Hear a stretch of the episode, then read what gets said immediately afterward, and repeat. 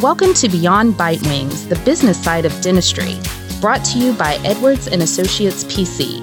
Join us as we discuss how to build your dental practice, optimize your income, and plan for your future. This podcast is distributed with the understanding that Edwards and Associates PC is not rendering legal, accounting, or professional advice. Listeners should consult with their business advisors before acting on any of the information that is shared. At Edwards and Associates PC, our business is the business of dentistry. For help or more information, visit our website at eandassociates.com.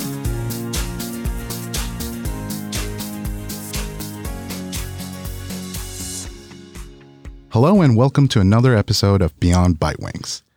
Today we will be talking about leases in general, how to negotiate them, what kind of term lengths to expect out of them, and generally just learn more about how to go about your leases.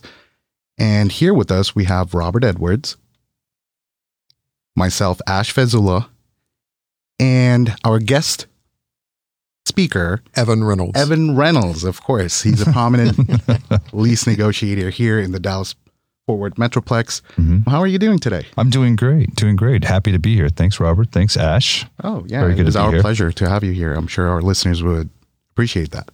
Evan is with Dental Space Advisors, and I think you started the company in what, 2000. 2000. Yeah, we're, we're coming up. Yeah, we're about to start our 20th year, believe it or not. And I know uh, a great many dentists are leasing their space. And for everyone that leases space, you should listen to this because – not many people go to the trouble of trying to negotiate a renewal with their landlords. And that's really what most of this is going to be about today.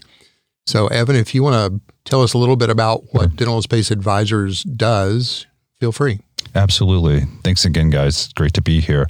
So, Dental Space Advisors, we're a commercial real estate firm. We're based here in Dallas. We do work across the country on a, a, selective basis. Primarily, we work in Texas. We've got some national clients that kind of take us out of Texas, but we're a commercial real estate firm that exclusively helps dental professionals with their real estate needs, whether that's a new office, a renewal, really anything related to their real estate. And we worked with over a thousand dental professionals in the last 20 years. Again, we only represent the dental professional, not the landlord side. So that includes demographic analysis, competition analysis, research, negotiations, really every step of the process. We're usually the first step in the process and we're with you every step of the way. And like I said, we've been focusing on dentists for 20 years, and that's really our only specialty and only tenants themselves. And I think you uh, also work with startups as mm-hmm. well as mostly entrepreneurial dentists, but you also do some work with some large corporate clients. We do. We have a client that has 250 locations across the country, orthodontic. We also work with some folks that we started off with their first office and now have 50, 70, 100 locations. And so they're starting to to expand outside of the state of Texas. That's generally what takes us uh, to different parts of the country to do our work. Okay, so you have to. I guess you have to be licensed in those. We do, okay. we do, and that's always a consideration. Every state's different. Uh, a lot of times we'll have to get a, a co-broker arrangement in place. It really is not an issue. We just completed a project in Florida, Georgia. We work in California, so it's not really there are some states that you absolutely cannot do anything and that becomes problematic but the vast majority we can work in figure out a way to do it yeah, we're associated with the academy of dental cpas mm-hmm. we have 28 offices in various different states and maybe if you're in some of those states uh, you can provide a contact or oh, be, absolutely. be provided ask them for a contact we do uh, to yeah. help you out we get those questions quite a bit we, we i'll get questions where it's like, hey, I'm in Seattle. Do you work here? I say no. I, I, but I try to offer some alternative and say, hey, look, here's somebody that I do know works there. In certain cities, there are uh, specialists like us. It's pretty rare. We have quite a few in Texas, but you know, I had the other day somebody asked me about Los Angeles, and there's one group that I know about, and I sent that to them. I'm always, I'm trying. I don't want to just say no. I'm trying to find some way to help them in some sort of direction to go in. That's great. And I know at one time I think you were considering expanding into the California market. We did. We were licensed in California. It just became a little bit too challenging from a tax perspective and a business operation.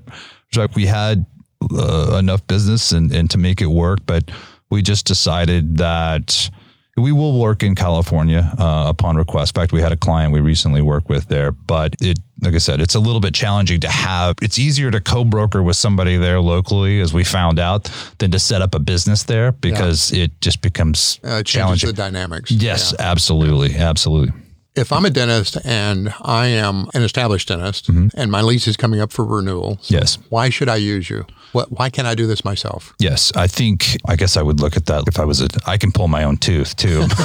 it'd be it well, would be probably messy. not. It would be messy and painful.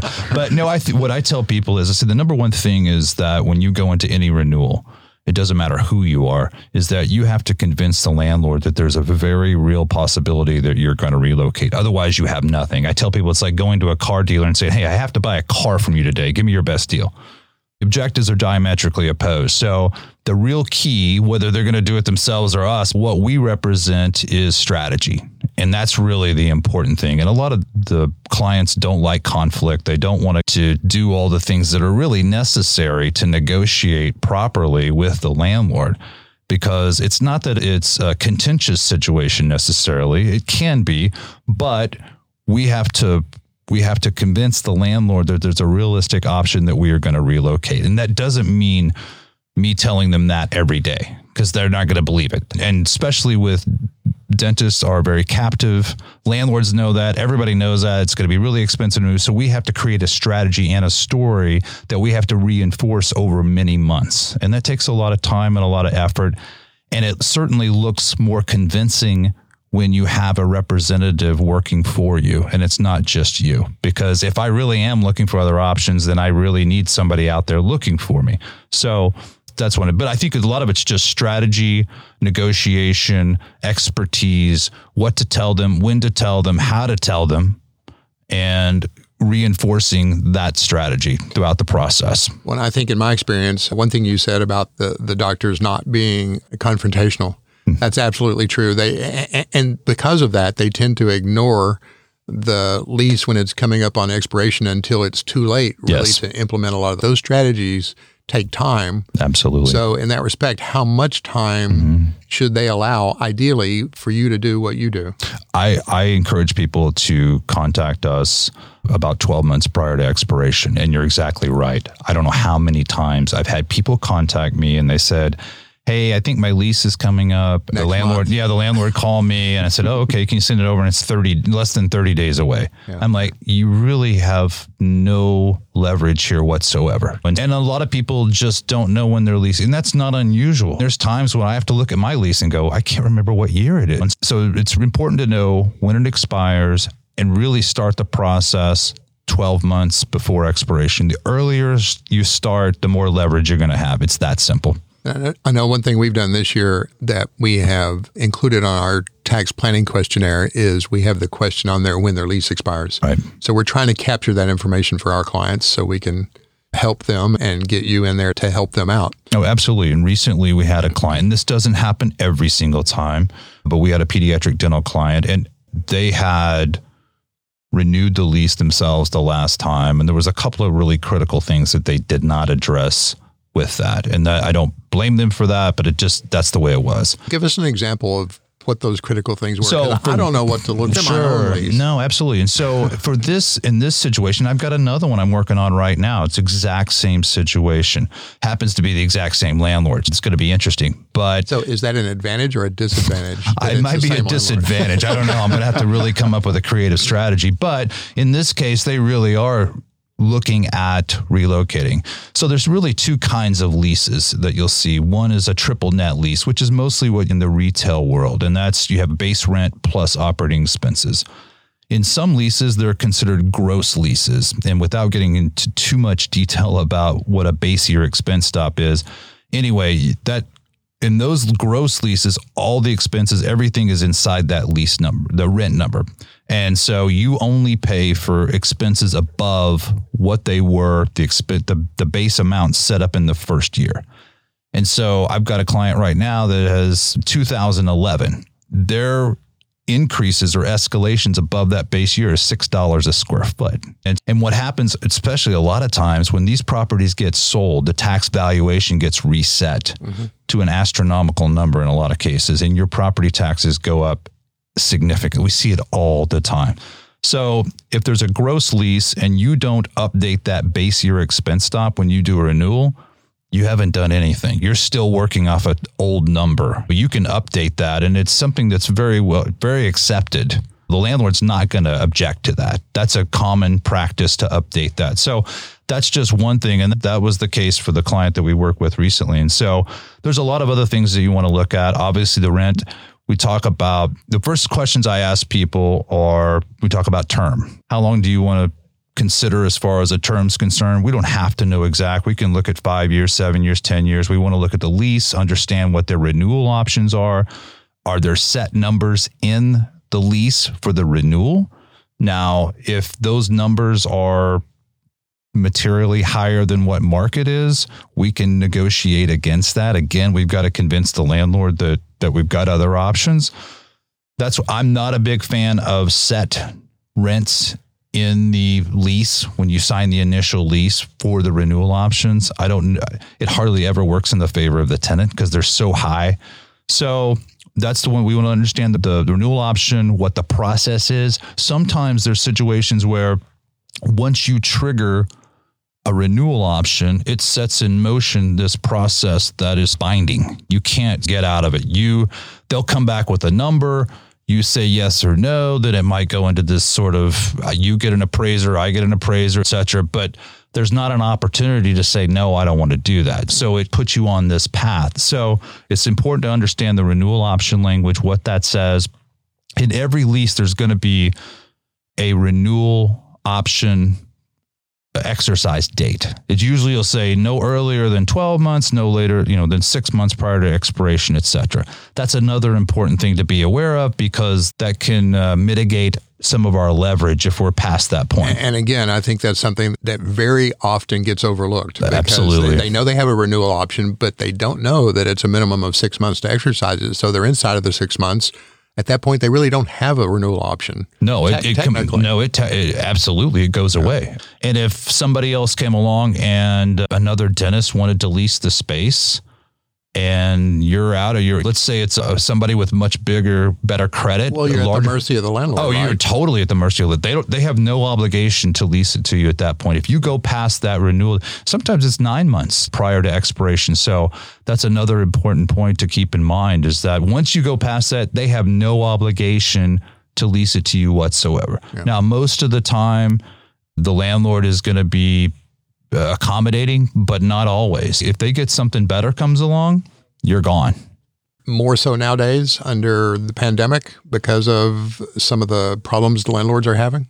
Yeah, I think so. People ask us all the time what's going on in the market, what's going on with the, the pandemic, what's the landlord. And it's not it's a very gradual process for a market to soften and it's obviously it's, it can be local regional etc when every market's different so the landlords are certainly more motivated, but that doesn't mean they're going to do something completely ridiculous. It's not like there's a fire. So they can't do it. In a lot of cases, the lender really controls that. So they're not going to allow you to do something. The lender's not going to allow the landlord to do a deal. And a lot of times people will say, gee, that space has been empty for a year. What isn't something better than nothing? I'm like, no, it's not. They're not allowed. the lender's not going to do that. Whenever I bought this or whenever I built it, I put these pro forma numbers in front of the lender and I said, hey, I can get this. And if I come back to you and say, yeah, I told you I could get 32, I'm going to do this lease for $15 the lender's going to say, no, sorry, that's not going to happen. So a lot of times they're controlled by the lender, but I, we've definitely seen a higher level of motivation, certainly on concessions like free rent, improvement allowance dollars. Rent's the thing that they want to protect the most because that really defines the value of a project. But there's a lot of concessions that they'll consider. Getting back to the renewals, one of the renewals that we just negotiated was, getting back to another item, the improvement allowance. We ask people when we're getting into renewal negotiations, when we first start, is do you need any improvements to your space? Do you need new flooring, new walls, etc.? Whatever you got a problem with, now's the time. Whether I don't like the parking or my sign, I want to improve my sign, or I want to do this, I want new stuff, I want this and that and the other. Now's the time to do it because most landlords have budgets for allowance money for refurbishment For, on renewals. Yes, on renewals. And so that really it depends on the landlord, but I would say 90% of the time that money is there.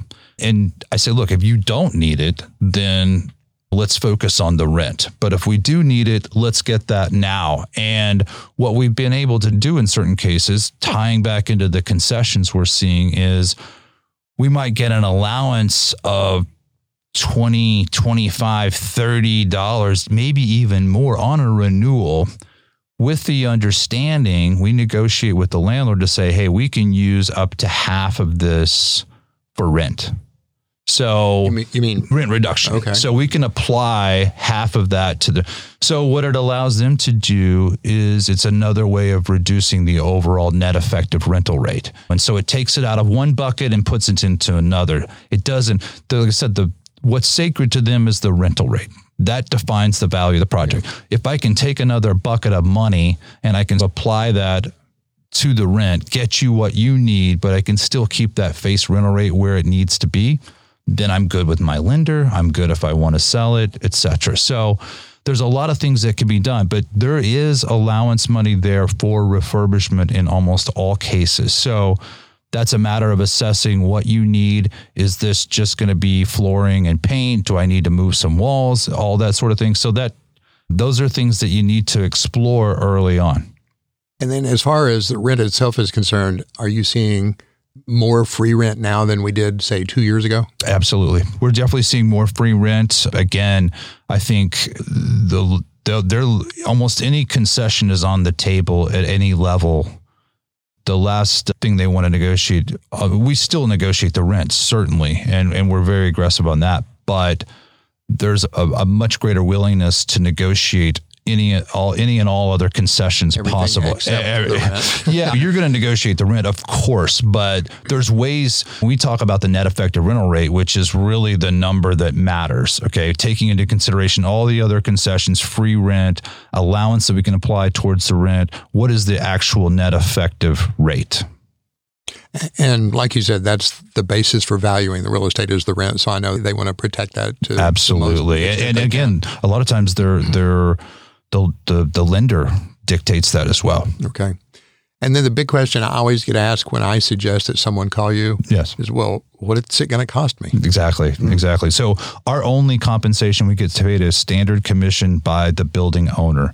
And there's usually a landlord broker, and there's usually almost always an amount allotted for the tenant broker. It's not anything we have to negotiate. It's standard in the market in almost every market. That's our only compensation. If for whatever reason we're working with a startup and this happens where we, we might work with somebody for a year and a half and then maybe they decide to buy a practice or they may get into a partnership we're not going to send, send them an invoice that's just the way it goes so it's a very it's a contingent business specifically in a lease renewal situation i always tell people everyone's like We're, i'm not going to charge you no matter what and even if the landlord somehow comes out of this and says hey we're not going to pay you a standard commission I'm not going to abandon you. I'm going to help you with this situation. Now, there are certain landlords in the in certainly in the retail world that are very resistant to paying standard commissions on renewals.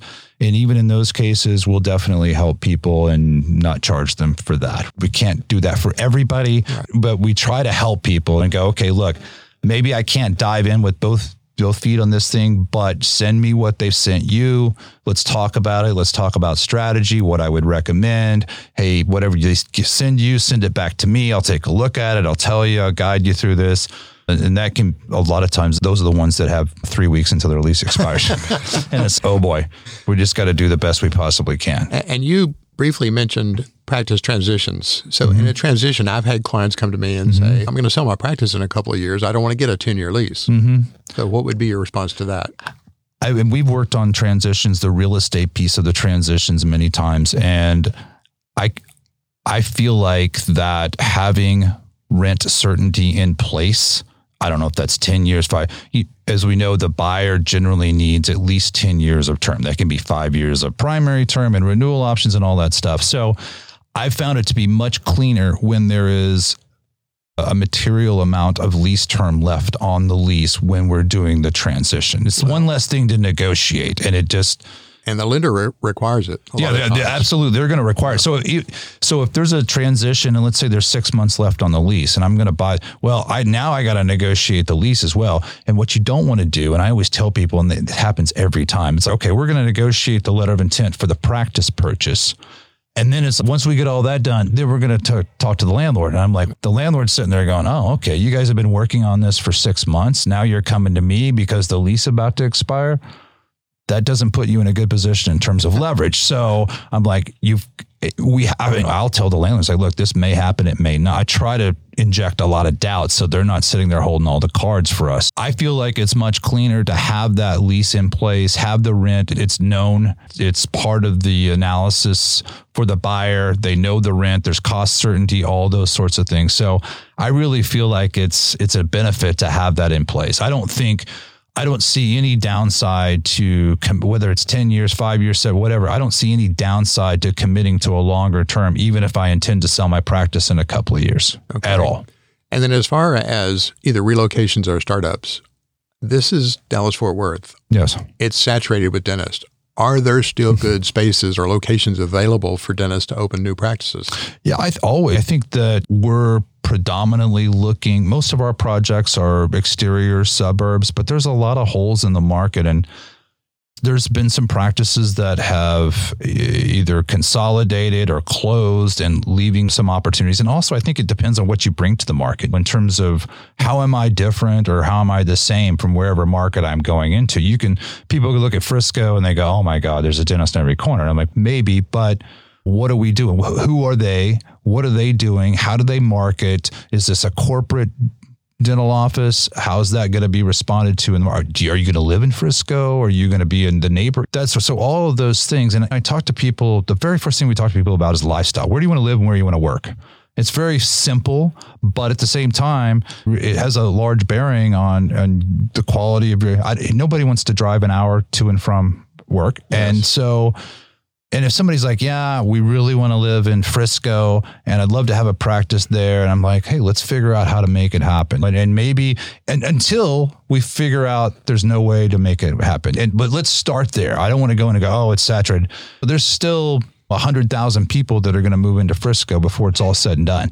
So there's going to be additional opportunities. And that's with a lot of the more popular suburbs, Allen, McKinney, et cetera. So we're still finding opportunities and we we talk about scientific site selection. So we look at the numbers. I can drive around and go oh my god there's a dentist on every corner. Everybody does that. But we talk about scientific site selection. So we're looking at the data. We're looking at the numbers. We know what works. And so we feel if we can find that then there that there's an opportunity there for sure. And certainly some places are better than others but some places are better than others and you don't want to go there. You don't want to be in, you don't want to drive an hour outside of Dallas and go, it just doesn't make any sense. There's opportunities to do really well. And as we know, there's, there's, I've seen corners where there's dentists on each corner and they're all killing it. So it just, and you can't get too intimidated or overly influenced by the dentist you drive by. So there's more to consider than just a few factors. Oh, absolutely. And, and and also it's your personality, how you fit into that market, what services you provide, where are you going to position yourself in the market, how are you going to market your services, and who those other people are. Is it a DSO? Is it who is it? And and how can I differentiate myself? And you certainly sound very passionate about what you do, and, mm. and I, I appreciate that. I think we have one more question, Ash. Yes, this sir. was from one of your clients. Do you want to ask this one? Yeah, sure. a question from the audience. We'd love that. right yeah, I always get asked this question from uh, my clients, and especially now during the COVID times, which mm-hmm. is especially with the startup where they are due a TI allowance amount, but then mm-hmm. landlord would reach out to them and say, "Oh, we're low on cash. Is there a different kind of an arrangement that we can set up? Maybe a reduction in rent or something." So, what would you tell someone who would be your client in a situation like that? I would hire a lawyer. No, I think that I honestly, I've and and we've been around long enough to see some ups and downs in the market and I've never had now we've had times where it was difficult to get the money but I've never had a situation where the tenant was not able to get the allowance. So let me say that first. There's a first time for everything and I'm sure this goes on where people are calling and saying, "Hey, look, I don't have any money. Can you?" So this is something that we just recently encountered. Yeah, yeah, no, because I'm, of the pandemic. Yeah, and I'm yeah, I, I think we've just been lucky that we haven't crossed this, but I'm sure it happens. I think part of it is looking at the the first thing I do is look at the lease because in certain leases, now most landlords hate this, but it might say, hey, look, if you're owe from a tenant perspective, if you owe me any money, landlord, and you don't pay me at a certain time, then I can offset that with my rent payments. And so that's the last resort. I would like the lump sum allowance. I'm counting on that money. But if you don't give it to me at a certain time, then I can just not pay rent to, to pay. Now, is that normally in the lease? It can be. That's okay. something we try to do as an offset, but the landlords definitely do not like that language sure. at all. They will fight to not include that. I think and everybody tries to be somewhat understanding with the landlords in these times. But the reality is, if they've got, uh, it depends on the type of project. This is an older project. Maybe they don't have, if it's a new project, they should definitely have that money allocated. So that's a consideration. I think as a last resort, I would want to simply try to negotiate that I don't pay rent until I get all my money back or just get free rent essentially to compensate for that. Now, should they, you, you joked at the beginning, you said call an attorney. Oh, I would. but if they're going to reduce their rent to offset the allowance that's due them, mm-hmm should they call an attorney to get that documented? It absolutely needs to be documented. Right. Uh, that's that's definitely true. But yeah, I think that a lot of people are, are counting on that money as part of their working capital yes. or what have you. And yes. again, you, let's say you've got way past that point, and you're like, "Geez, I just want this money somehow." Then using the free rent to offset that is an alternative. Hopefully, it doesn't get to that point. Other than that, I, I would hire an attorney no matter what, at least to look at the lease and at least to send a demand letter and to make sure they know that I'm serious. And that's at a minimum and right. start down that path because believe it or not, sometimes people are not truthful. And so they, that's a shocking statement, I know, but they're not truthful. And sometimes you go, okay, do you really not have the money or you yeah. just, eh. I mean, it, it, so I would definitely have representation. I don't think it's going to take a lot of legal cost to get that done. So that would be my first thing. But again, as a last resort, if I can use free rent to offset that, it's better than nothing and a better than a prolonged legal battle. Okay, super. So before we go, mm-hmm. do you want to tell people how to get in touch with you? Absolutely. I can give you my email address. Uh, our websites, we have two websites, dentalspaceadvisors.com and medicalspaceadvisors.com. And so you can reach me on the, the dental side, E Reynolds, E R E Y N O L D S, at dentalspaceadvisors.com com, and you can reach me on my cell phone 214-718-6777 if you have any questions about anything and if nobody gets that down they can get in touch with us at of edwards course, associates absolutely. and we'll give them your contact information and our number is 972-267-9191 ash do you have anything to add no, that is it. Super. Thank you so much again, Evan. Thank you, guys. Thanks for allowing me to talk. As you can tell, I can talk a lot. So I appreciate that. It makes it easier on this side. right. Absolutely. All right.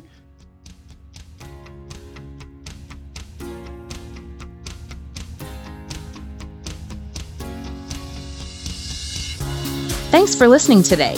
Be sure to subscribe to Beyond Bite Wings on your favorite podcast platform. For more info, you can follow us on Facebook, Twitter, and LinkedIn, or reach out to us on our website. You can also shoot us an email at info at eandassociates.com.